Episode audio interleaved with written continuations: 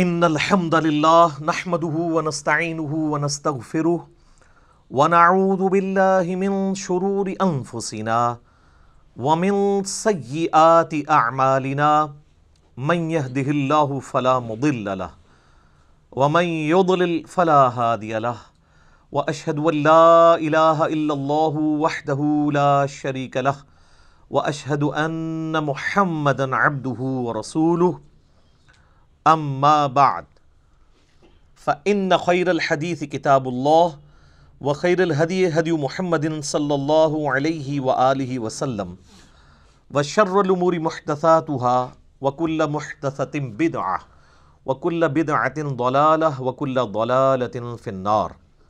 اعوذ بالله السميع العليم من الشيطان الرجيم، من همزه ونفخه ونفثه. بسم الله الرحمن الرحيم.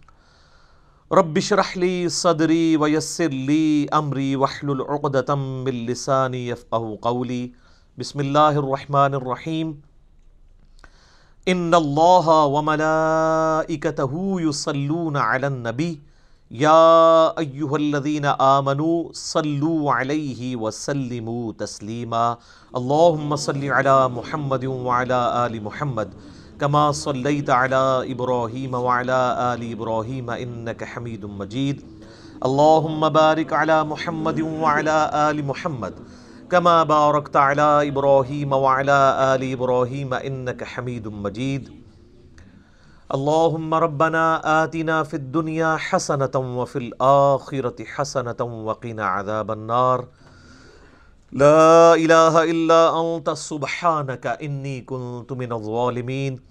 حسبنا الله ونعم الوكيل يا حي يا قيوم برحمتك أستغيث ولا تكلني إلى نفسي طرفة عين ربنا آتنا من لدنك رحمة وهيئ لنا من أمرنا رشدا۔ لا حول ولا قوة إلا بالله العلي العظيم آمين الحمدللہ، آج یکم دسمبر دو ہزار انیس کو سنڈے کے دن قرآن کلاس نمبر سکس میں ہم قرآن حکیم کے انٹروڈکشن کے پوائنٹ آف ویو سے بقیہ کے جو تین علمی پوائنٹس ہیں ان کو ڈسکس کریں گے۔ پچھلی پانچ کلاسوں کے اندر ہم نے قرآن حکیم کے جو چالیس پوائنٹس اس کے تعارف کے حوالے سے تھے، ان کو ڈیٹیل کے ساتھ کور کیا ہے۔ تھرٹی سیون پوائنٹس میں نے کور کیے ہیں اور اللہ کے فضل سے یہ جو ایسٹ تیار ہوا ہے قرآن حکیم کے انٹروڈکشن کے اعتبار سے، کسی بھی ٹاپک کو آپ، جس کو آپ کرٹیکل سمجھتے ہیں، اس کو میں نے الحمدللہ ان پانچ کلاسوں میں کور کیا اور آج کی آخری کلاس ہے۔ آج انشاءاللہ امید ہے یہ آخری تین پوائنٹس بھی کور ہو جائیں گے۔ انشاءاللہ تعالی۔ علمی پوائنٹ نمبر تھرٹی ایٹ وہ ہے میرے بھائیوں قرآن حکیم کی سب سے بیسٹ تفسیر کون سی ہے؟ یہ اکثر لوگ پوچھتے ہیں۔ تو قرآن حکیم کی سب سے بیسٹ تفسیر وہ ہوگی جو قرآن پاک میں اللہ تعالیٰ نے خود ہی بیان فرما دی ہوگی۔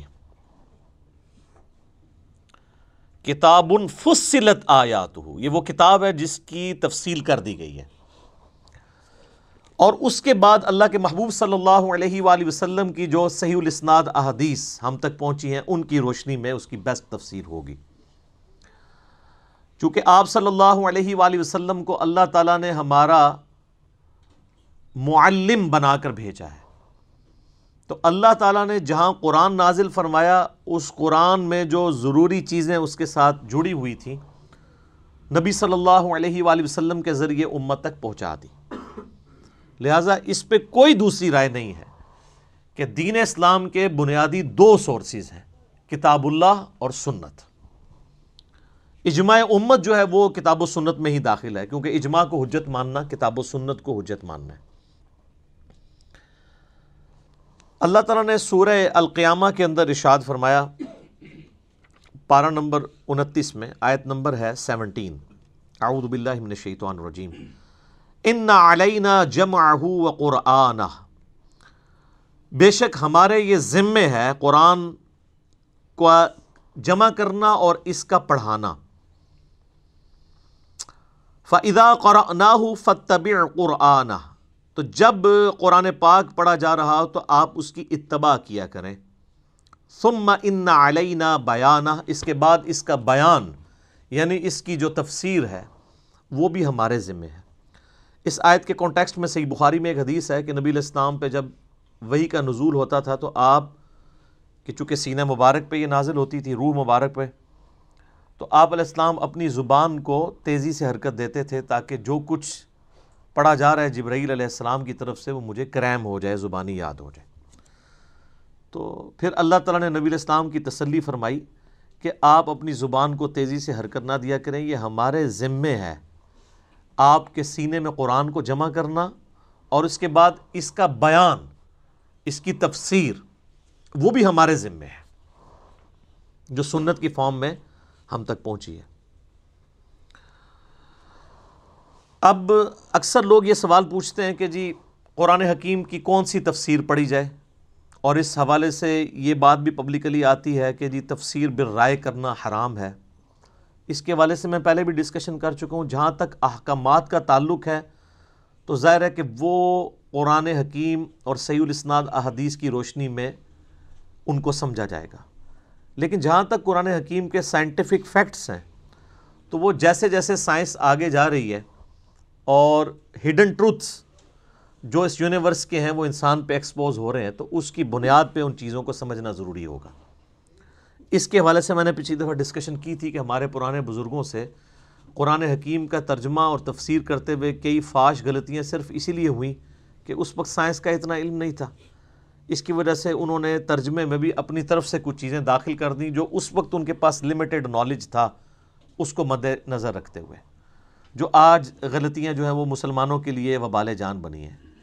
تو یہ یاد رکھیے گا کہ قرآن حکیم کے صرف ٹیکسٹ کی گارنٹی ہے۔ اس کے ترجمے کے اندر کوئی شخص الفاظ کا چناؤ غلط کر لیتا ہے یا تفسیر کرتے ہوئے غلط بات دکھتا ہے، تو وہ قرآن حکیم اس کو آن نہیں کرتا۔ تو سائنٹیفک فیکٹس کے حوالے سے تو میں پچھلی دفعہ ڈسکس کر چکا، رہا احکامات کا تعلق۔ تو اس کے حوالے سے جو قرآن حکیم کی تفسیر ہے، سب سے بیسٹ تفسیر وہ تفسیر ہوگی جو قرآن حکیم کی آیات اور سی الاسناد احادیث کی روشنی میں ہوگی۔ اس حوالے سے امت میں کئی ایک تفسیر لکھی گئی سینکڑوں کی تعداد میں تفسیر موجود ہیں۔ درجنوں میں نہیں ہے لیکن سب سے پہلے جو اسلام میں قرآن حکیم کو بنیاد بنا کے جو تفسیر لکھی گئی، وہ چوتھی صدی ہجری میں ایک بزرگ فوت ہوئے ہیں۔ آپ تیسری صدی ہجری کا بھی ان کو کہہ سکتے ہیں۔ تھری ٹین ہجری میں وہ فوت ہوئے۔ ابن جریر تبری رحمہ اللہ تعالی المتوفہ تھری ٹین ہجری۔ آپ سمجھ لیں امام بخاری، امام مسلم کے ہم اثر ہیں آلموسٹ امام بخاری ٹو ففٹی سکس ہجری میں فوت ہوئے، امام مسلم ٹو سکسٹی ون میں۔ یہ تھری ٹین میں فوت ہوئے۔ ان کی تفسیر کو کہا جاتا ہے تفسیر ابن جریر یا تفسیر تبری بھی۔ انہوں نے تاریخ کی بھی ایک کتاب لکھی ہے، وہ تاریخ تبری ہے۔ یہ ایک پہلی کوشش تھی قرآن حکیم کی تفسیر، اور یہ بڑی ڈیٹیلڈ تفسیر ہے۔ ابھی تک اس کا اردو ترجمہ نہیں آیا۔ تاریخ ابن جریر یعنی تاریخ تبری کا اردو ترجمہ آ گیا ہے، لیکن تفسیر ابن جریر کا ابھی تک نہیں آیا۔ البتہ اس کی اگر آپ نے تلخیص دیکھنی ہو تو آٹھویں صدی ہجری میں ایک بہت بڑے محدث گزرے ہیں۔ حافظ اماد الدین ابن کثیر رحمہ اللہ تعالی المتوفہ seven seven four, double seven four ہجری، سات سو چوہتر ہجری میں فوت ہوئے۔ انہوں نے تفسیر لکھی، اسے تفسیر ابن کثیر کہا جاتا ہے۔ وہ مارکیٹ میں چھ جلدوں میں اویلیبل ہے اردو ترجمے کے ساتھ۔ اب تو اس کا اگلا ورژن بھی آ چکا ہے، تحکیم اور تخریج کے ساتھ بھی آ گئی ہے۔ قرآن حکیم کی سب سے بیسٹ تفسیر بر روایا احادیث کی روشنی میں، روایات کی روشنی میں پوری دنیا میں جو مانی جاتی ہے، وہ تفسیر ابن کثیر ہے۔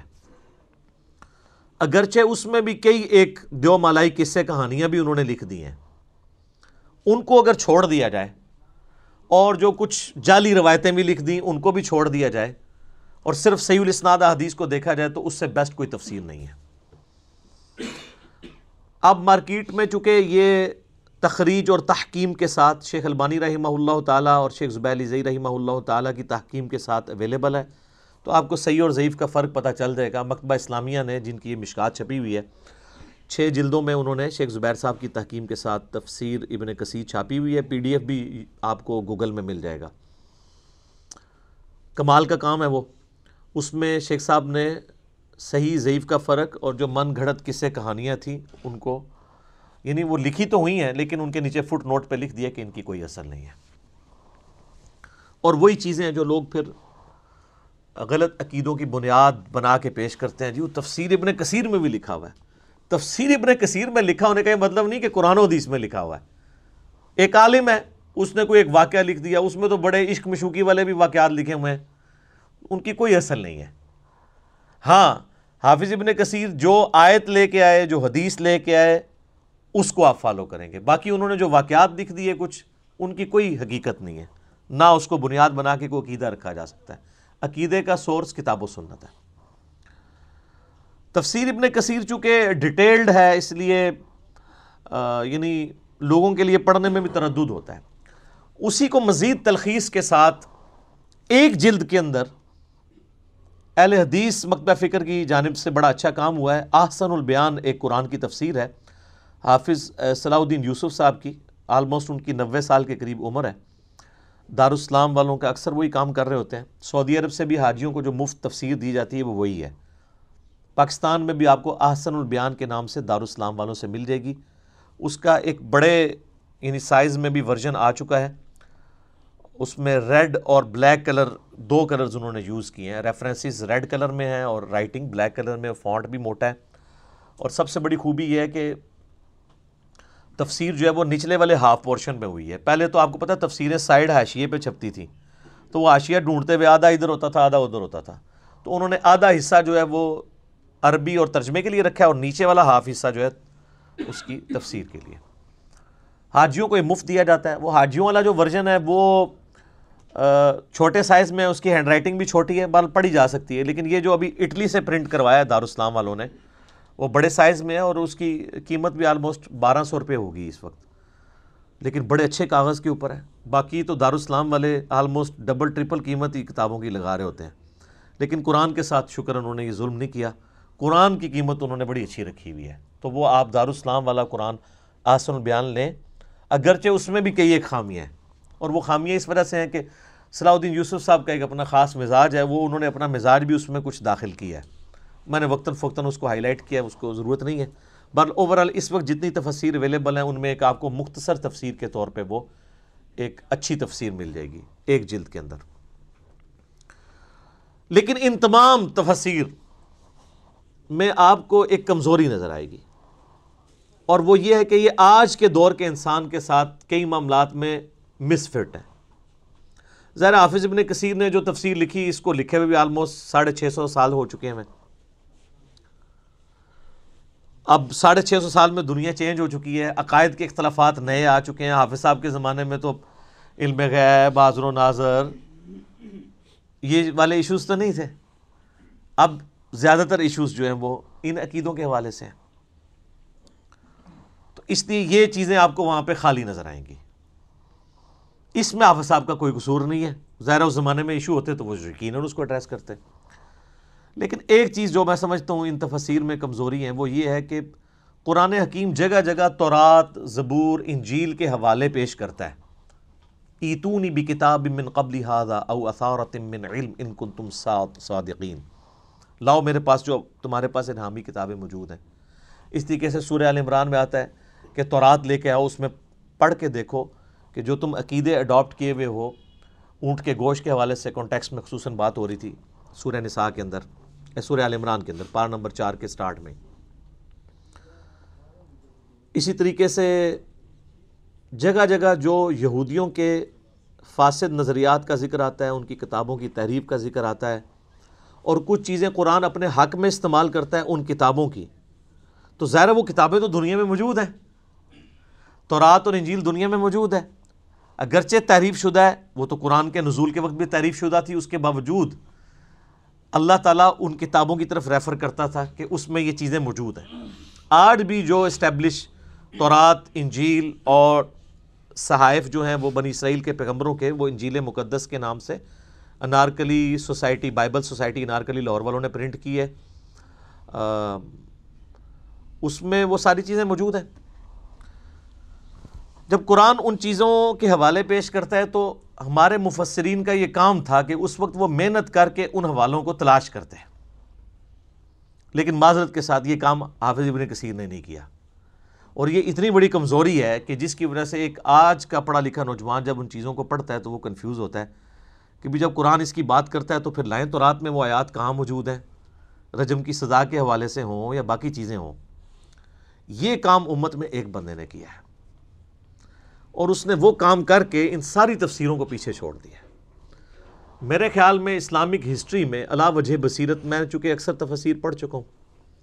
قرآن پاک کی سب سے بیسٹ تفسیر اگر کسی بندے نے کی ہے نا، تو وہ مولانا مدودی رحمہ اللہ تعالیٰ ہے، تفہیم القرآن۔ تفہیم القرآن کا صرف آپ مقدمہ ہی پڑھ لینا تو آپ کو اس کے اندر جو بجلی بھری ہوئی ہے وہ سمجھ آ جائے گی۔ ڈاکٹر اسرار صاحب کی زندگی کیوں بدلی ہے؟ تفہیم القرآن کی وجہ سے۔ پوری دنیا میں اس وقت قرآن کے اوپر جتنی آوازیں اٹھی ہیں نا، سب کو اگر آپ ڈیپ ڈک کریں گے نا تو پیچھے مدودی صاحب نکلیں گے۔ Doctor Farhat Hashmi one woman army ان کے والد صاحب سرگودا میں جماعت اسلامی کے امیر تھے۔ ڈاکٹر فرت ہاشمی بھی مولانا مدودی کا فیض ہیں۔ ڈاکٹر اسرار صاحب تو ان کے ڈائریکٹ شاگرد ہیں۔ ڈاکٹر اسرار صاحب نے بیان القرآن میں سورہ یوسف کی ریکارڈنگ کے دوران یہ بات خود سنائی۔ ویڈیو میں ریکارڈڈ ہے۔ وہ کہتے ہیں کہ جب پارٹیشن ہوئی تو پنجاب میں جو مشرقی پنجاب ہے، جو اس وقت انڈیا میں محسور ایک علاقہ تھا، اس علاقے کا نام بھی محسور تھا اور کہتے ہیں ہم اس میں ہم محسور بھی ہو گئے اور میں میٹرک کا اسٹوڈنٹ تھا۔ تو کہتے ہیں ہم مورچے بنا کے مسلمانوں کی حفاظت کے لیے بیٹھے ہوتے تھے، پورا دن کرنے کو کام نہیں ہوتا تھا، تو ان دنوں مولانا مدودی رحمہ اللہ کی جو تفسیر ہے، تفہیم القرآن، یہ ان کا جو رسالہ نکلتا تھا، ترجمان القرآن، اسی کے نام پہ انہوں نے پبلیکیشن بھی بنائی ہوئی ہے، ترجمان القرآن کے نام سے۔ تو اس میں مدودی صاحب کی تفسیر چھپ رہی تھی۔ تو ان دنوں سورہ یوسف کے اوپر مدودی صاحب لکھ رہے تھے۔ تو کہتے ہیں میرا بڑا بھائی جو ہے، وہ جماعت اسلامی میں تھا۔ میں میٹرک میں تھا، میں نے عربی رکھی ہوئی تھی، عربی مجھے بھی آتی تھی، فارسی بھی تھوڑی بہت آتی تھی، تو میں نے تجمال القرآن سے سورہ یوسف کی مدودی صاحب کی تفسیر جب پڑھنی شروع کی تو میرا دل قرآن کی طرف مائل ہوا۔ تو پھر میں نے ارادہ کیا کہ میں نے قرآن کا علم حاصل کرنا ہے۔ ویسے کنگ ایڈورڈ سے وہ میڈیکل ڈاکٹر بھی بن کے فارغ ہوئے، لیکن پیرل میں انہوں نے مدودی صاحب سے اور امین احسن اسلائی صاحب سے قرآن کی تعلیم بھی حاصل کی۔ تو وہ کہتے ہیں سورہ یوسف کی تفسیر نے میری زندگی بدل دی۔ مولانا مدودی نے سورہ یوسف کی جو تفسیر کیا آپ سارے پرانے بزرگوں کی تفسیریں اٹھا کے دیکھ لیں۔ اینڈ پہ آپ مدودی صاحب کی تفسیر پڑھیں تو آپ کو اتنا فرق نظر آئے گا جتنا ایک پرائمری پاس اور پی ایچ ڈی میں نظر آتا ہے۔ کیوں؟ سورہ یوسف میں حضرت یوسف علیہ السلام کا جو واقعہ بیان ہوا ہے نا، اس کا ایک ورژن تورات کے اندر بھی موجود ہے۔ تورات، زبور، انجیل، وہ کٹھی چھپی ہوئی ہے جو انجیل مقدس۔ پورا حضرت یوسف علیہ السلام کا ذکر اس میں موجود ہے، جو شروع کا چیپٹر ہے پیدائش، کس طریقے سے یوسف علیہ السلام کے بھائیوں نے ان کے ساتھ کیا اور اس طریقے سے سارے معاملات چلے۔ اب قرآن پاک میں بھی سورہ یوسف میں حضرت یوسف علیہ السلام کی پوری بایوگرافی ہے، لیکن تورات اور یوسف علیہ السلام کا جو واقعہ قرآن میں آیا، یہ یہ آپس میں میچ نہیں کرتے۔ کئی جگہ باتیں میچ کرتی ہیں، کئی جگہ فرق ہیں۔ اب اس وقت یہ ضرورت تھی کہ قرآن کی جب تفسیر لکھی جائے اور قرآن پرانی الہامی کتابوں کا بھی ذکر کرتا ہے، تو کسی عالم کو تو چاہیے تھا ان چودہ سو سالوں میں کہ وہ ان کی الہامی کتابیں اٹھاتا، اس میں سے وہ آیات نقل کرتا ہے پھر قرآن کی آیات نقل کرتا ہے پھر ان کو کمپیئر کرتا اور بتاتا ہے کہ کس کا ورژن درست ہے، کس کا غلط ہے۔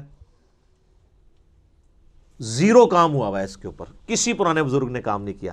یہ جو پرانے بزرگوں کی لکیر پیٹتے رہتے ہیں نا یہ میرے ساتھ آگے بات کریں، میں ان کو بتاؤں پرانے بزرگوں نے کتنی کتنی چیزیں جو ہیں ان کو ان اٹینڈڈ چھوڑا ہے، جو ضرورت تھی۔ اور وہ کمزوریاں آ کے بعد کے لوگوں نے پوری کی ہیں۔ یہ تو ذالک فضل اللہ ہوتی میں یہ شاہ اب آپ سر میرے محنت کریں، یہاں سو کے قریب لوگ بیٹھے ہیں، باقی ہزاروں لوگ ہماری ویڈیوز دیکھتے ہیں۔ آپ سورہ یوسف کی تفسیر تفہیم القرآن میں پڑھیں، آپ کو اگر خرید نہیں سکتے پی ڈی ایف ہماری ویب سائٹ سے ڈاؤن لوڈ کر لیں۔ اور اس کے بعد آپ ابن کثیر کو اٹھا لیں، تبری کو اٹھا لیں ایسل بیان اٹھا لیں، اور جتنی تفسیریں ہیں۔ طبیان القرآن غلام سو سعیدی صاحب کے اٹھا لیں۔ آپ کو زمین و آسمان کا فرق نظر آئے گا۔ مودودی صاحب نے ساری وہ تورات کی آیات لکھی ہیں اور جہاں جہاں وہ قرآن سے ڈفرنس کرتی ہیں، ان کا فرق بتایا اور پھر انہوں نے ثابت کیا ہے، عقلاً۔ کہ یہ تورات کی سٹیٹمنٹ جو ہے یہ چینج ہوئی ہوئی ہے، قرآن جو بات کر رہا ہے، یہی بات فٹ ان بیٹھتی ہے۔ عقل کے پیرائے کے اوپر انہوں نے ایک ایک چیز کو ثابت کیا۔ یہ تو میں ایک آپ کو ورژن بتا رہا ہوں۔ اس کے علاوہ بھی قرآن حکیم میں جہاں جہاں وہ آیات آتی ہیں، جس میں اللہ تعالیٰ تورات کی طرف مائل کرتا ہے، تو وہ ڈھونڈ کے لے کے آتے ہیں وہ آیات۔ تو یہ تورات زبور انجیل سے تو وہ لے کے آئے گا نا، جس نے پڑھی ہوئی ہوگی۔ اور جس کو یہ کہانی کرائی گئی ہو کہ جی آپ نے تو راز عبور انجیل پڑھنی نہیں ہے، اور وہ ایک جعلی روایت ترمزی اور دارمی کی پیش کرتے ہیں۔ کہ حضرت عمر فاروق نے وہ تورات کے صفحے اٹھائے ہوئے تھے تو حضور علیہ السلام ناراض ہو گئے۔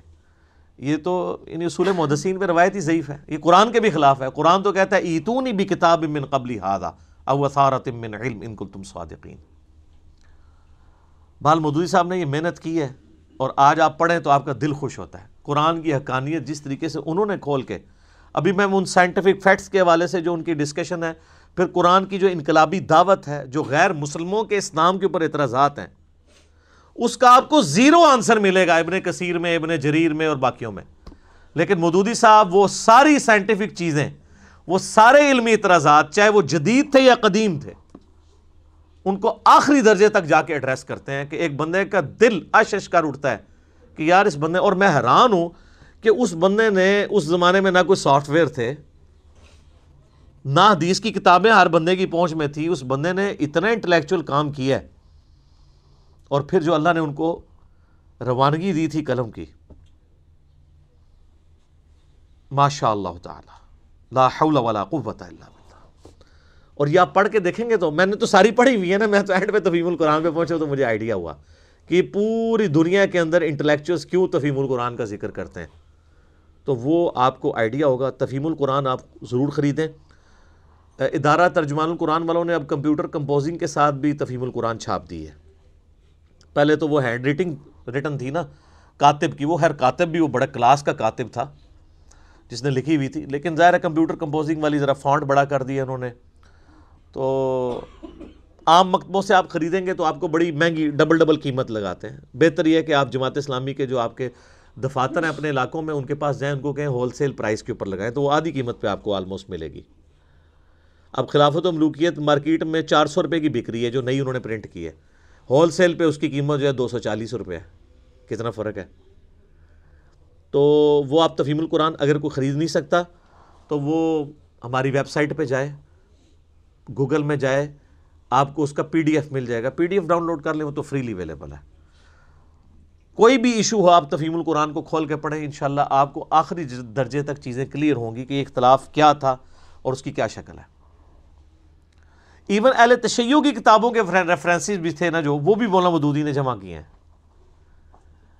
یعنی سیدنا عمر کا دفاع کرنا پڑا سورہ نور کی آیت نمبر پچپن میں خلافت کے والے سے کہ اللہ تعالیٰ جو وہ اہل ایمان کو زمین میں خلافت دے گا تو نہج البلاغہ سے مولا علی کا خطبہ انہوں نے نقل کیا ہے۔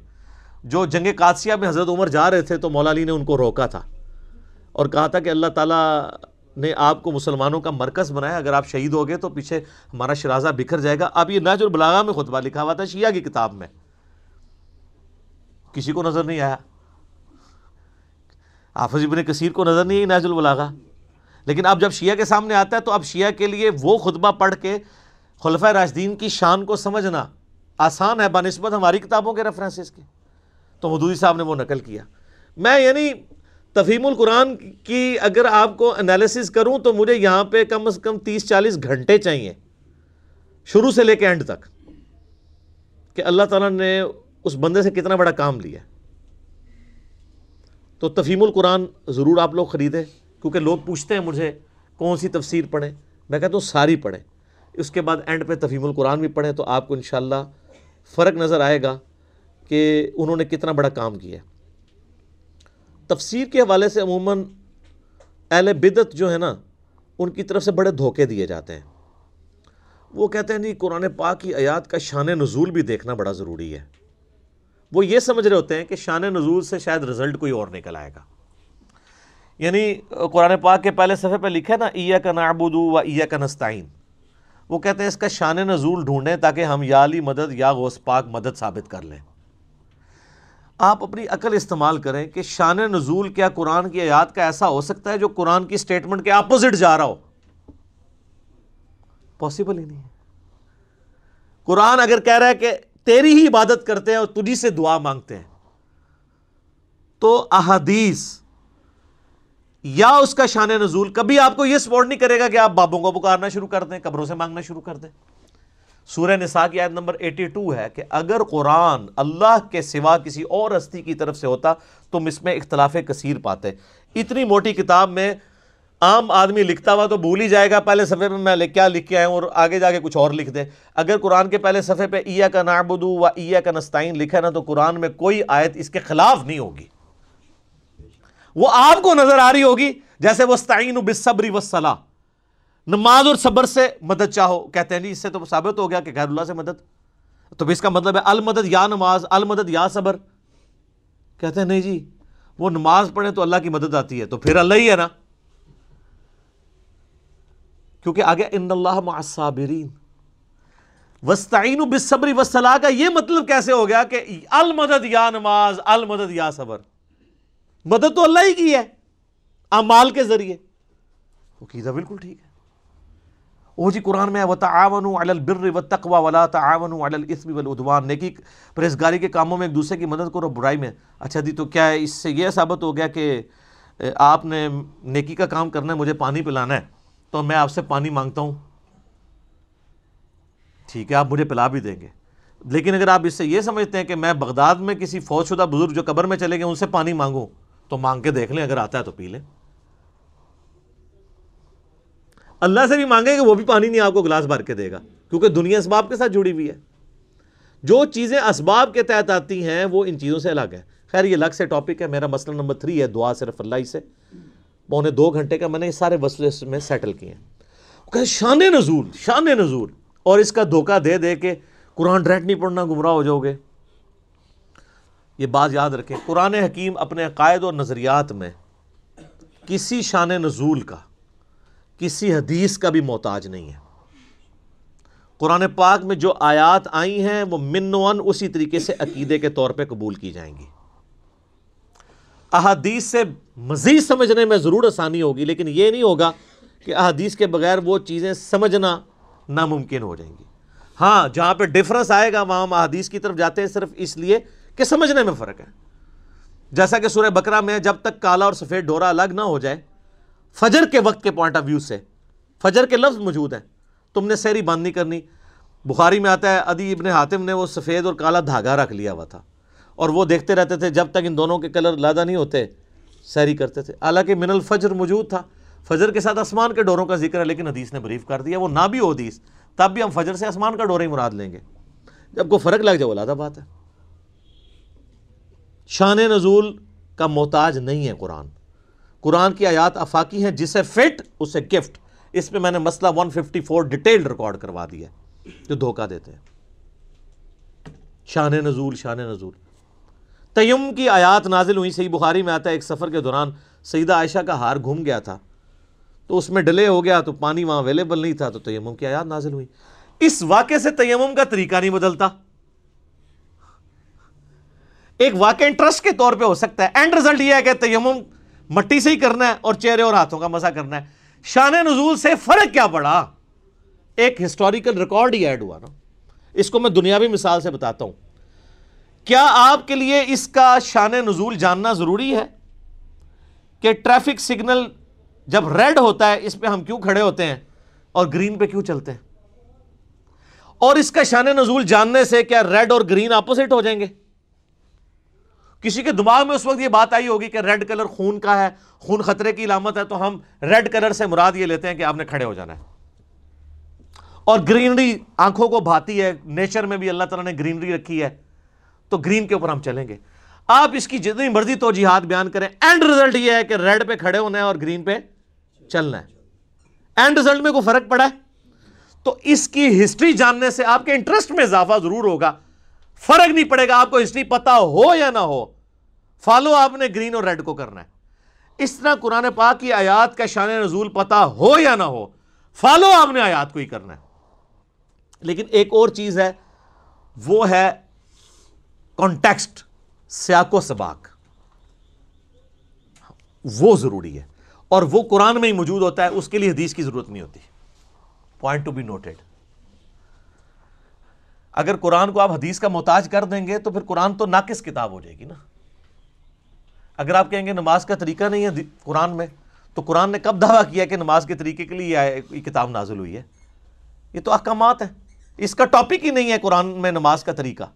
نماز کی فرضیت کا ذکر ہے۔ اور اس کے لیے سنت کی طرف دھکیل دیا گیا۔ میں یو تغیر رسول فقط اللہ۔ ال ان کن تم تو حبون اللہ فتب یحببکم اللہ۔ عقیدے کے اعتبار سے قرآن پاک ایک پرفیکٹ کتاب ہے۔ امال اس کا ٹاپک ہی نہیں ہے۔ امال کی ترغیب صرف ٹاپک ہے۔ کانٹیکسٹ جو ہوتا ہے نا وہ قرآن کے اندر سیاق و سباق موجود ہوتا ہے۔ اس کے بغیر اگر آپ قرآن کو سمجھیں گے، تو پھر وہی کام کریں گے جو اس وقت جاہل علماء کر رہے ہیں کہ آیات کو بیچ میں سے نکال کے اپنا لکمہ اس کے منہ کے اندر ڈال دیتے ہیں۔ مثال کے طور پہ سورہ نساء کی آیت نمبر سکسٹی فور ہے۔ جب اپنی جانوں پر ظلم کر لو تو نبی الاسلام کے پاس حاضر ہو جاؤ۔ اور پھر نبی الاسلام بھی اللہ کے حضور تمہاری سفارش کریں تو اللہ تعالیٰ معاف کر دے گا۔ وہ کہتے ہیں، دیکھیں جی ہمیں تو بتا دیا گیا کہ آپ نے گناہوں کی معافی کے لیے نبی الاسلام کے پاس جانا ہے۔ قبر رسول پہ جا کے عرض کرنی ہے اور پھر وہ اللہ کے حضور کریں گے تو آپ کی۔ اچھا اب یہ اس جملے کے اعتبار، وہ کہتے ہیں جی قرآن کی آپ تو خود کہہ رہے ہیں کہ قرآن کی آیات افاقی ہیں اور یہ شان نزول کی متاج نہیں ہمیں آپ نے شان نزول نہیں آپ بتانا۔ ہم کہتے ہیں ہم نہیں بتائیں گے، لیکن کانٹیکس تو بتائیں گے نا۔ جو قرآن میں ہی موجود ہے کہ یہ کس موقع کی بات ہو رہی ہے اور یہ بات کب تک کے لیے ویلڈ ہے۔ وہ شان نزول نہیں ہے، وہ سیاق و سباق ہے۔ اس کو کہا جاتا ہے کانٹیکسٹ اور وہ قرآن میں ہی موجود ہے کہ یہودی جو اوپر سے مسلمان ہو گئے تھے، منافقین تھے۔ جب اپنی مرضی ہوتی تھی تو نبی الاسلام سے فیصلہ کرواتے تھے، جب مرضی نہیں ہوتی تھی تو فیصلہ لے کے یہودیوں کے پاس چلے جاتے تھے۔ تو پھر نبی الاسلام کو اللہ تعالیٰ نے قرآن میں فرمایا کہ انہوں نے جو ظلم کیا نا کہ اپنا فیصلہ آپ سے نہیں کروایا، کلمہ گو ہوتے ہوئے جو اندر سے منافق تھے قانونی طور پہ تو مسلمان تھے، صحابی بھی تھے قانون اندر سے منافق تھے۔ اور یہ جا کے تاغوت سے فیصلے کرواتے ہیں نا، ان کو چاہیے کہ یہ اب آپ کے پاس آئیں، آپ سے معافی مانگیں، اللہ سے معافی مانگیں، آپ ان کے لیے سفارش کریں، پھر اللہ ان کو معاف کرے گا جو انہوں نے عید شکنی کی ہے۔ اس کا قبر رسول پہ جا کے مانگنے سے کوئی تعلق ہی نہیں تھا۔ اس کا کانٹیکس قرآن کے اندر ہی موجود ہے، آپ پچھلی آیات پڑھنی شروع کریں۔ پھر اس سے اگلی آیت بڑی سخت آئی، اے نبی مجھے تیرے رب ہونے کی قسم۔ اگر تو کسی معاملے میں فیصلہ فرما دے اور یہ اپنے دل میں اس کے بارے میں بھی کوئی حرج پائیں گے، نہ ایمان والے نہیں ہو سکتے، جب تک سر تسلیم خم نہ کر دیں۔ وہ کہتے ہیں، نہیں نہیں نہیں، وہ افاقی ہیں۔ ہم کہتے ہیں، چلے for the sake of argument agreed تو اس میں تو آیا کہ اپنے فیصلے نبی الاسلام سے کروانے چاہیے۔ تو ٹھیک ہے پھر آپ عدالتیں بند کر دیں۔ جب کبھی جھگڑا ہو، قبر رسول پہ حاضر ہو، اندر سے آواز آ جائے گی۔ کہتے ہیں، نہیں نہیں، یہ اس طرح تو نہیں ہوگا۔ تو جو آپ پھر بنائے ہوئے کی تھا وہ بھی نہیں ہوگا۔ یہ علمی پھکی ہے کہ اگر آپ نے اس کو وہ سمجھنا ہے۔ اور اس سے بڑی یہ کہ ثقیفہ بنی سائدہ میں جو مسئلہ مس ہینڈل ہوا، جس کی وجہ سے آج تک امت دو ٹکڑے ہوئی ہوئی ہے۔ میرا اس کے اوپر کلپ بھی ہے، سیدہ فاطمہ کا قاتل کون؟ حضرت ابوبکر اور حضرت علی میں اختلاف ہوا۔ چھ مہینے تک بخاری مسلم میں آتا ہے حضرت علی نے بیعت نہیں کی ہے۔ یار کسی کے دماغ میں نہیں آیا، ولو انہم اذ ظلموا انفسهم جاؤ کا سورہ نسائد نمبر 64 کے تحت حضرت ابو بکر علی مشورہ کرتے ہیں، آؤ جی قبر رسول سے فیصلہ کرتے ہیں، قرآن میں تو ہے، اپنے ہر فیصلے میں نبی کو آ کے مانو، ابھی پوچھ لیتے ہیں آپ کا وسیع کون ہے۔ یہ وہ علمی پھکی ہے کہ اس کے بعد ایک ڈکار آتا ہے اور جیسے وہ بندے کی روح پرواز کر جاتی ہے نا، ان کی شیطنت ان کے اندر پرواز کر جاتی ہے یا علمی موت مر جاتا ہے۔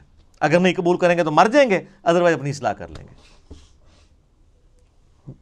نبی الاسلام کے دفنانے کے اوپر اختلاف ہو گیا۔ کچھ صحابہ نے کہا بیت المقدس لے جاتے ہیں، کچھ نے کہا بکی غرکت ترمزی میں آتا ہے، سیدنا ابو بکر نے کہا کہ میں نے نبی الاسلام سے یہ بات سنی تھی۔ کہ اللہ تعالیٰ نبی کو اس وقت موت دیتا ہے، اس جگہ پہ موت دیتا ہے جو اس کے لیے پسند فرماتا ہے۔ تو میرا خیال ہے کہ اللہ تعالیٰ نے سب سے بہترین جگہ جو نبی کی موت کے لیے پسند کی ہے نا، وہی سب سے بہتر جگہ ہے کہ وہاں قبر کھو دی جائے۔ تو جس چرپائی پہ آپ فوت ہوئے نا، اس چرپائی کے ایگزیکٹ نیچے قبر کھو دی جائے۔ وفات النبی پہ میں نے دو گھنٹے کا لیکچر دیا مسئلہ 163 تو کسی نے نہیں کہا کہ رسول اللہ سے پوچھ لیتے ہیں آپ کو کہاں دفنا ہے؟ تو کانٹیکس کیا ہوتا ہے؟ کیا سے کیا بنا دیتے ہیں؟ اور یہ دو نمبری سارے کر رہے ہیں۔ آپ اہل حدیث کی طرف آ جائیں۔ جو میں نے جس تفسیر کی تعریف کی ہے سن البیان کی، میں لیکن میں نے بتایا کہ وہ خاص مینٹالٹی سے لکھتے ہیں۔ وہ قرآن حکیم میں جو سورہ بکرا کی آیات آئیں نا، کہ ہم نے داؤد علیہ السلام کو جو ہے وہ خلیفہ چنا، اور اس سے پہلے تالوت اور جالوت کی جنگ کا ذکر آتا ہے، کہ وقت کے پیغمبر جو سمویل علیہ السلام تھے ان سے ان کے امتیوں نے کہا کہ آپ ہمارے لیے ایک بادشاہ مقرر کر دیں جس کے نیچے ہم جمع ہو کے قتال کریں کافروں کے ساتھ۔ تو اس میں آتا ہے کہ وہ بادشاہ مقرر کیا۔ اللہ تعالیٰ نے وہی کے ذریعے تالوت کو۔ اس میں ملک کے الفاظ ہیں۔ صلاح الدین یوسف صاحب، چونکہ آپ پتہ ہے سعودیہ کے ساتھ تعلق تھا، انہوں نے اس میں سے ملوکیت ثابت کر دی۔ اور انہوں نے کہا لوگ ملوکیت کو بڑا برا کہتے ہیں۔ دیکھیں، اللہ تعالیٰ نے بھی ملک بنایا ہے۔ اور سر، اللہ تعالیٰ نے ملک بنایا تھا تالوت کو۔ شافاد کو اللہ تعالیٰ نے ملک نہیں بنایا اور نہ یزید کو اللہ تعالیٰ نے ملک بنایا ہے۔ وہ ان کی ملوکیت کو ثابت کرنے کے لیے کہنا شروع کر دیے کہ وہ، دیکھیں، ملک کا لفظ موجود ہے۔ لہذا بادشاہ بھی بڑی اچھی چیز ہوتی ہے۔ تو پھر میں نے اس کے اوپر رد کیا تھا۔ Six eight three zero number حدیث ہے سیدنا عمر کی، صحیح بخاری میں، کہ جو تلوار کے زور کے اوپر خلیفہ چنا جائے، اس کی خلافت اسٹیبلش ہی نہیں ہوگی۔ کس طریقے سے دھونس اور زبردستی کے ساتھ یزید اس امت پہ مسلط ہوا، اس کی خلافت تو اسٹیبلش ہی نہیں ہوئی۔ وہ خلافت تو ہے ہی نہیں، ملوکیت ہے۔ تو سراؤدین یوسف صاحب نے ملوکیت کا ثبوت قرآن سے دے دیا۔ جس طریقے سے صوفیاء نے غیر اللہ سے استمداد کا ثبوت سورہ نساء سے دے دیا۔ لیکن ہم یہ دو نمبری نہیں کرتے۔ کیوں؟ کیونکہ نام ہے وابی نام ہے بابی، میں ہوں مسلم، علمی کتابی۔ بات علمی کتابی ہوگی۔ وہ جی تراویاں کنیاں ہوندی ہیں نا؟ وی، تراوی، وی آ گیا تو تراوی وی ہوگی۔ تراوی، دیکھو نا جی تراوی۔ علم کی دنیا میرے بھائی، علم کی دنیا میں جذبات کی کوئی حیثیت نہیں ہوتی۔ جو جدھر ڈنڈی مارے گا نا، وہ پکڑا جائے گا، اس نے کہاں کہاں ڈنڈی ماری ہے؟ عجیب و غریب قسم کے رزلٹ نکالنے شروع کر دیتے ہیں۔ جو میں نے بتایا وسطین بصبری وسلا سے المدد، یا نماز نکال لیا۔ یہاں پہ جن دنوں میں ہم ڈسکشن کیا کرتے تھے، آج سے دس بارہ سال پہلے۔ ایک شیعہ ذاکر آ گئے اور استمداد پہ بات شروع ہوئی۔ وہ کہہ رہے کہ اللہ سے بھی مانگ سکتے ہیں۔ میں نے کہا، یار، کام مانگ سکتے ہیں۔ ایک آیت بتاؤ۔ وسطین بصبری وسلام میں نے کہا، اس کا مطلب المدد، یا نماز، المدد، یا صبر۔ کہتے نہیں۔ تو میں نے کہا، پھر؟ کہتا نہیں، اللہ کی مدد۔ وہ جو جو آیات پیش کرے، میں نے پمفلٹ میں سارے وسیع لکھے ہوئے مختصر، کرتے کرتے کرتے اینڈ رزلٹ یہ نکلا، وہ اس نے ہاتھ اٹھا دیے۔ کہتا نہیں، میں بڑے مفتی کو فون کروں گا اپنے آیت اللہ کو۔ میں نے کہا، ملا اسپیکر آن کیا۔ اب آیت اللہ بھی وہی دلائل دے رہا ہے جو وہ مجھے دے بیٹھا تھا۔ تو اس نے اپنے آیت اللہ کا مذاق اڑانا اور کہتے سر جی یہ کوئی دلیل ہے؟ وسطین بھی صبری وسلام۔ کو اور کڈو۔ وہ اور نکالے، اس کا جواب بھی میں نے دیا تھا، وہ دینا شروع کیا۔ کرتے کرتے، اس کو کلیئر ہو گیا، یہ کہانی ہے ساری۔ ام یجیب المطر اذا دعا ویکشف السوء ویجعلکم خلفاء الارض االہ مع اللہ سورہ نمل، آیت نمبر 62 بھلا بتاؤ تو، کون ہے جو اضطراب میں گرے ہوئے شخص کی فریاد کو سنتا ہے اور اس سے تکلیف دور کر دیتا ہے اور تمہیں اگلوں کا زمین پہ خلیفہ کرتا ہے؟ کیا اللہ کے ساتھ اور الہ بھی ہے جس کی یہ کوالٹیز ہوں؟ قلیل ما تذکرون، بڑے کم لوگ ہی نصیحت حاصل کرتے ہیں۔ اس آیت میں اللہ نے کہا ہے کہ اللہ کے سوا جس کو بھی تم مدد کے لیے پکارتے ہو، گویا اسے خدا مانے ہوئے ہو۔ یہ تو جھگڑا ہی نہیں ہے کہ مولا علی کو اختیار ہے یا نہیں ہے۔ مولا علی کو اختیار بھی ہو، فرشتوں کو اختیار بھی ہو، انبیاء اور جنوں کو اختیار بھی اللہ نے دیا ہو، پھر بھی پکاریں گے کسے؟ اللہ کو۔ بارش کون برساتا ہے؟ ڈیوٹی کس کی ہے؟ تو بارش کس سے مانگیں گے؟ اللہ سے۔ ڈیوٹی والا تو مسئلہ ہی نہیں ہے۔ تو کس طرح دھوکے دیے میں؟ تو اس طرح کے دھوکوں سے نپٹنے کے لیے آپ کو ایک دفعہ جھوم کے کہنا پڑے گا کہ نہ میں وابی، نہ میں بابی میں ہوں مسلم علمی کتابی۔ آپ تفہیم القرآن ضرور پڑھیں جی اس میں انشاءاللہ تعالیٰ آپ کو کئی ایک چیزیں اس حوالے سے مزید کلیئر ہو جائیں گی۔ چونکہ یہ شان نزول اور کانٹیکس کا دھوکہ دیا جاتا ہے، لہٰذا یہ میری علمی ذمہ داری تھی کہ میں آپ کو اس کے اوپر ڈیٹیل گفتگو کرتا۔ آپ اندازہ کریں کہ اب آلموسٹ چالیس منٹ میرے اس ایک پوائنٹ پہ لگ گئے ہیں۔ چونکہ رٹی رٹائی تو باتیں نہیں میں نے کرنی ہوتی، نہ وہ کرنی ہوتی ہے جو بزرگوں نے کتابوں میں لکھی ہوئی ہیں۔ میں تو اس معاشرے کا رہنے والا ہوں اور یہاں کی گمراہی آبزرو کرتا ہوں۔ پوائنٹ صرف میں نے نوٹ کیا ہوتا ہے کہ اس میں میں نے بات کرنی، باقی اللہ جو کروا دے۔ علمی پوائنٹ نمبر تھرٹی نائن وہ ہے میرے بھائیوں قرآن حکیم کے مسلمانوں پہ حقوق کون سے ہیں؟ ایک مسلمان پہ قرآن کے کون کون سے حق ہیں جو اس نے پورے کرنے ہیں؟ بینگ اے مسلم اس پہ بھی ایک گھنٹہ چاہیے، لیکن بڑی اچھی فارم میں یہ کام آلریڈی ایک بندے نے کر دیا ہے، ڈاکٹر اسرار صاحب، رحمہ اللہ تعالیٰ۔ ان کا ایک چھوٹا سا کتابچہ ہے جو لاکھوں کی تعداد میں پرنٹ ہو چکا ہے اور دنیا کی کئی زبانوں میں ٹرانسلیٹ ہو چکا ہے۔ قرآن حکیم کے مسلمانوں پہ پانچ حقوق۔ ہم ہماری ویب سائٹ سے بھی ڈاؤن لوڈ کر سکتے ہیں۔ انگلش میں بھی ہے، آپ کو عربی میں، فارسی میں، اردو میں مل جائے گا۔ چھوٹا سا کتابچہ ہے، آپ کے اندر بجلی بھر دے گا اور آپ کو پہلی دفعہ پڑھ کے یہ اندازہ ہوگا، یار میں کہاں کا مسلمان ہوں؟ میں نے تو قرآن کا کوئی بھی حق پورا نہیں کیا۔ بل وہ پانچ حق میں بتا دیتا ہوں۔ اب میں ایک ایک حق میں ایک ایک گھنٹہ بول سکتا ہوں۔ لیکن نہیں بولوں گا، وہ آلریڈی کام ہوا ہوا ہے۔ باقی میرے چھ لیکچرز میں میں جتنا رونا رو چکا ہوں، وہ سب کچھ اسی کے گردی تھا۔ نمبر ون قرآن پر ایمان لانا۔ ماشاء اللہ وہ تو سارے لائے ہوئے ہیں۔ خالی ایمان۔ یعنی قرآن کو ماننا۔ اصل مسئلہ ہے قرآن کی ماننا نمبر ٹو اس کی تلاوت کرنا۔ نمبر تھری قرآن کو سمجھنا۔ بس اب آپ کا ڈاؤن فال شروع ہو گیا۔ نمبر فور اس پر عمل کرنا اوسدو کا اور نمبر فائیو اس کی تبلیغ کرنا سب سے مشکل۔ و بالحق و تباسو بالصبر۔ پھینٹی پکی۔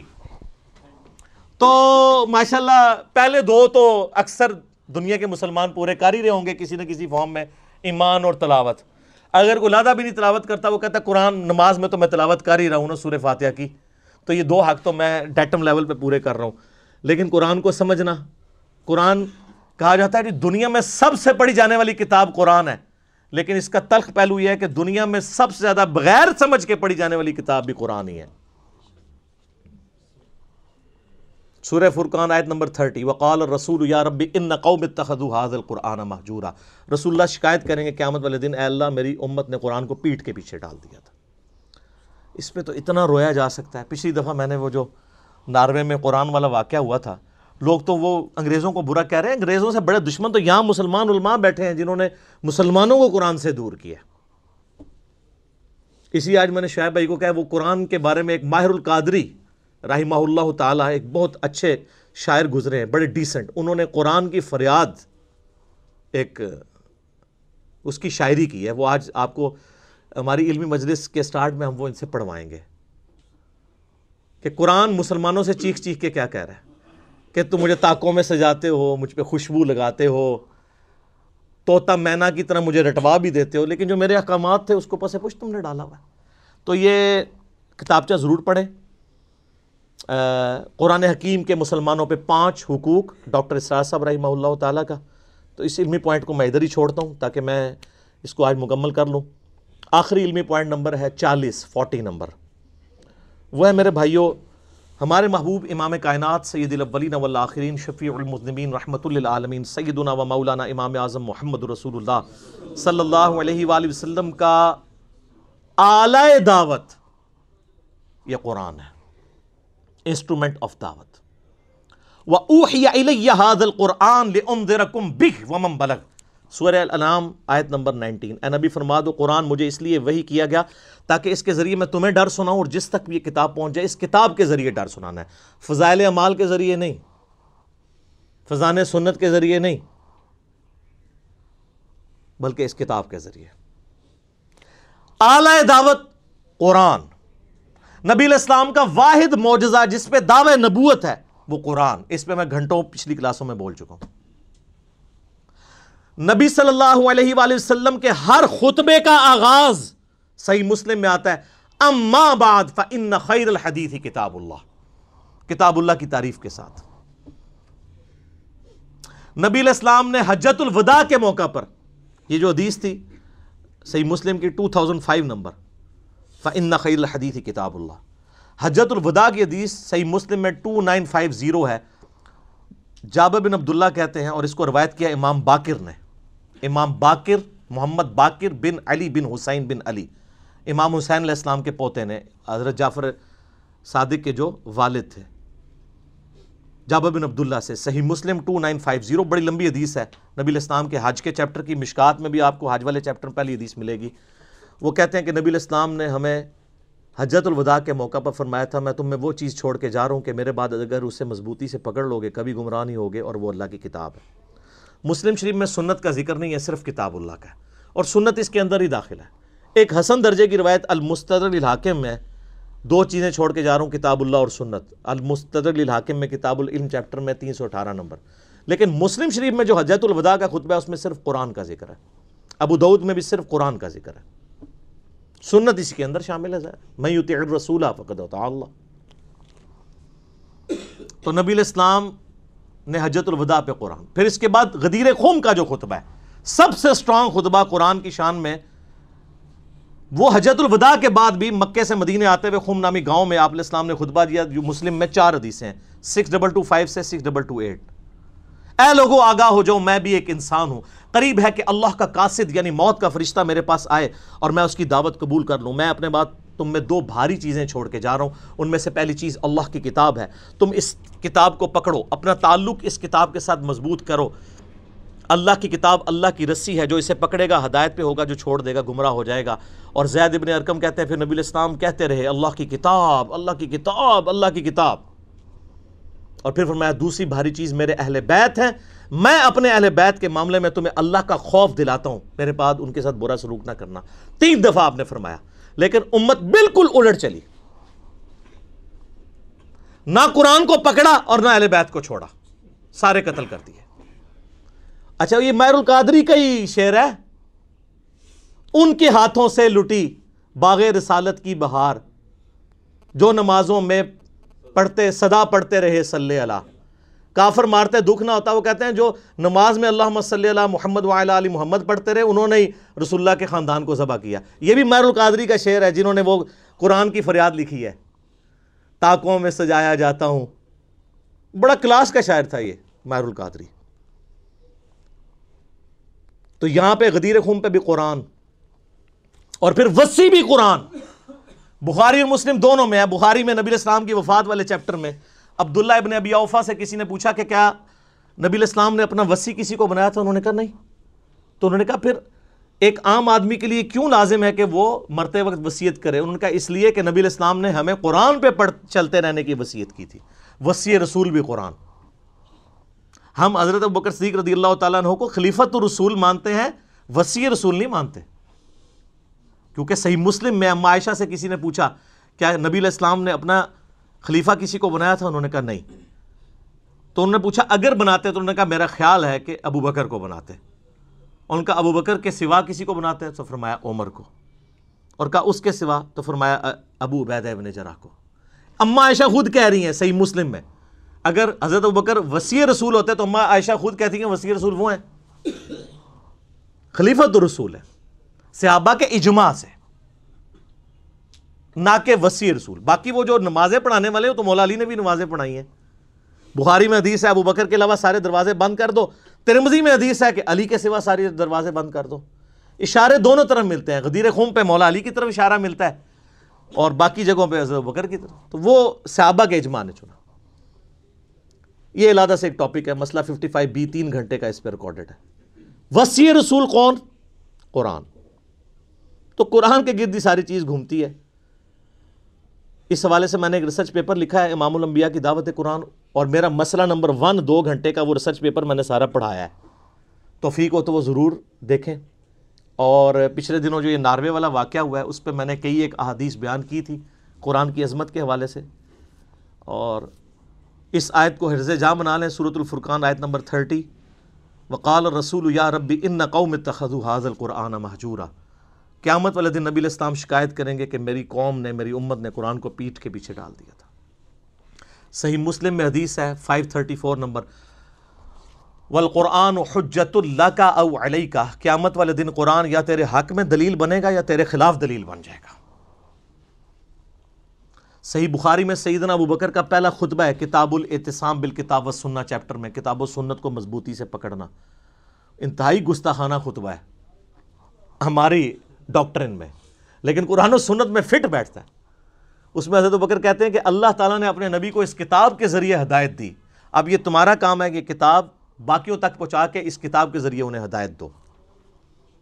کیونکہ وہ کہیں گے کیا نبی گمراہ تھے؟ نہیں۔ وہ وجدہ کا بول فہدا اے نبی، تمہیں ہم نے اپنی محبت میں خود رفتہ پایا اور ہدایت کی اعلیٰ ترین درجے تک پہنچا دیا۔ ہر نبی پیدائشی نبی ہوتا ہے۔ لیکن جب وہی کا نزول اس کے اوپر ہوتا ہے، پھر اس کی ہدایت کامل درجے تک پہنچ جاتی ہے۔ گمراہ کبھی بھی نہیں ہوتا نبی۔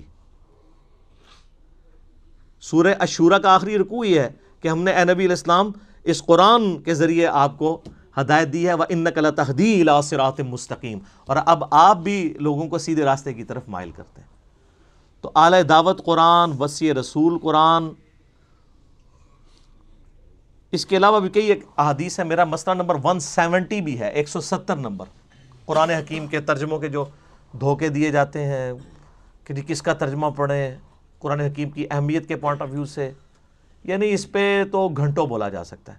لیکن میں نے کوشش کی ہے کہ اپنی چھ کلاسوں میں قرآن حکیم کا تعارف، آپ دیکھ لیں آلموسٹ یہ چھ گھنٹے کی گفتگو تو بن گئی نا۔ ابھی بھی اس پہ گھنٹوں گفتگو ہو سکتی تھی، لیکن میں نے اس کو سکپ کیا تاکہ ہمارا قرآن پاک والا معاملہ جو ہے وہ تفسیر والا شروع ہو جائے۔ امید ہے ان شاء اللہ تعالیٰ اگلی دفعہ ہم صورت الفاتحہ سے آغاز کریں گے۔ اور اس میں پہلا لیکچر کوشش کروں گا سورہ فاتحہ کے اوپر ہی ہو، کیونکہ ام القرآن ہے یہ۔ قرآن کی ماں ہے، قرآن کا مقدمہ ہے۔ اس کے بعد سے پھر سورہ بقرہ جب شروع ہوگی تو پھر ہم جتنی آیات ہماری اس پچپن منٹ کے اندر ہو جائیں گی، وہ ٹھیک ہے پھر اس سے اگلی۔ ویسے تو میں قرآن حکیم کی نو سالوں میں ایک پوری ڈیٹیل ریکارڈنگ پورے قرآن کی کرا چکا ہوں، آپ کو پتہ ہے۔ دو ہزار دس سے لے کر دو ہزار انیس تک۔ تو وہ یوٹیوب کے اوپر اویلیبل ہے۔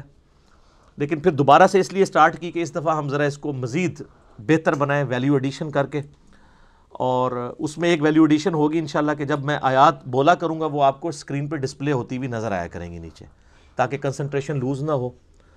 تو ان شاء اللہ تعالیٰ اگلی دفعہ ہم صورت الفاتحہ سے اللہ کا نام لے کے شروع کریں گے اور اللہ تعالیٰ سے ہم یعنی امید کرتے ہیں کہ اللہ تعالیٰ اتنا موقع دے کہ ان چیزوں کو ہم ایک دفعہ مکمل کر لیں ان شاء اللہ تعالیٰ۔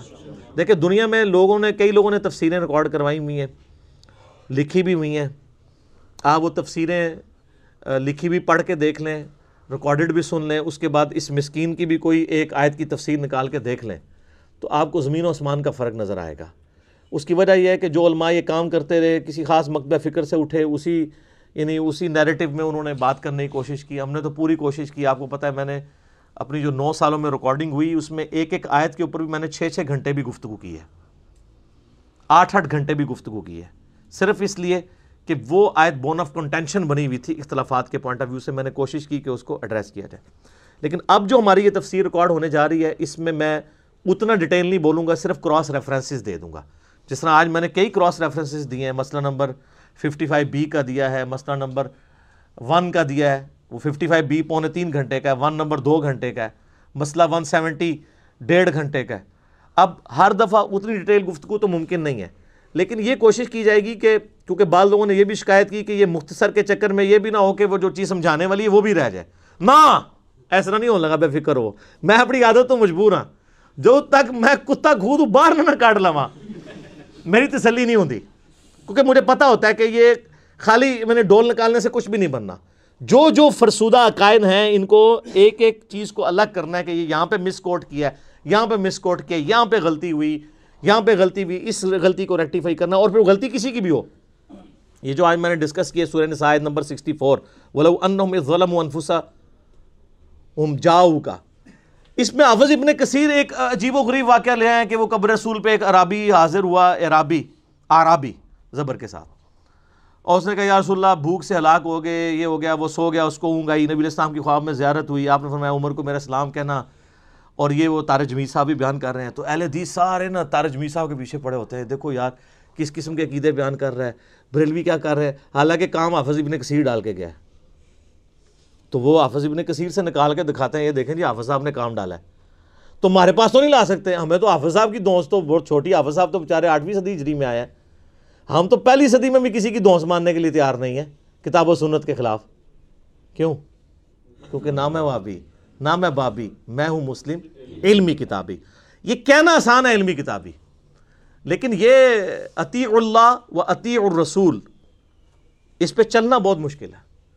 کیونکہ وہ آگے امر منکم کے ساتھ پھر تنازع بھی آ جاتا ہے۔ وہ جب تنازع آتا ہے تو فردو اللہ و رسول کی طرف آنا مشکل ہوتا ہے، کیونکہ تلوار لٹکی بھی ہوتی ہے نا۔ اسی لیے میں کہتا ہوں، حسین نہیں، روزانہ ماما جمدیاں۔ کیوں؟ اس لیے کہ یہ بہت کم لوگوں کا لیول ہوتا ہے کہ برائی کو ہاتھ سے روکیں۔ لوگوں کو تو گیم سمجھ ہی نہیں آئی نا، ہوا کیا ہے؟ وہ تو ہم نے پھر کھولا ہے نا کہ معاملہ ہوا کیا ہے۔ لوگ کس طرح مسلط کا شکار ہو جاتے ہیں۔ اور کوئی بندہ اپنی جان دینے کے لیے تیار نہیں ہوتا۔ آپ اس دور میں دیکھ لیں۔ پچھلے ڈکٹیٹر نے لال مسجد میں مسلمانوں کا قتل عام کیا، ان کے اپنے فرقے کے لوگ بھی ان کے ساتھ کھڑے نہیں ہوئے، جس کی وجہ سے پندرہ سال ہمیں خود کچھ حملے بھگتنے پڑے پاکستان میں۔ اسی کا ریونج تھا نا۔ تو میں ڈر رہا تھا کہ یہ جو بھی دھرنا چل رہا ہے فضور مان والا، یہ دوسرا لال مسجد نہ بن جائے، ورنہ اگلے پندرہ سال پھر پار ہو جانے تھے۔ تو وہ جب یہ معاملہ ہو رہا تھا، اس وقت کوئی مولوی کھڑا ہوا کوئی بھی نہیں۔ تو آپ اس زمانے میں بات کریں گے۔ آج تو پھر بھی فریڈم آف ایکسپریشن ہے۔ میڈیا پہ بات ہو سکتی ہے۔ عدالتیں ہیں۔ لیکن جہاں پہ صرف بادشاہ ہو، جو بولے اس کی گردن کاٹ دی جائے۔ اس زمانے میں بولنا بڑا مشکل ہے۔ ٹھیک ہے۔ یہ آج تو بڑا مبارک دور ہے۔ فریڈم آف ایکسپریشن ہے۔ بادشاہوں کے زمانے میں فریڈم آف ایکسپریشن نہیں ہوتا تھا۔ میں نے کتنے بخاری اور مسلم سے واقعات بیان کی ہیں کہ لوگ ڈرتے ہوئے باتیں نہیں کیا کرتے تھے۔ جو کرتا تھا وہ ٹانگا جاتا تھا۔ تو انشاءاللہ ہم کوشش کریں گے کہ ہم اس سچائی کی دعوت کو پوری ایمانداری کے ساتھ پبلک تک پہنچانے کی کوشش کریں، لیکن مدد اللہ ہی سے ہے۔ نستعین باللہ و نتوکل علیہ وحسبنا اللہ ونعم الوکیل، ولا حول ولا قوة الا باللہ العلی العظیم۔ صلو علی الحبیب، اللہم صلی علی محمد وعلی آل محمد۔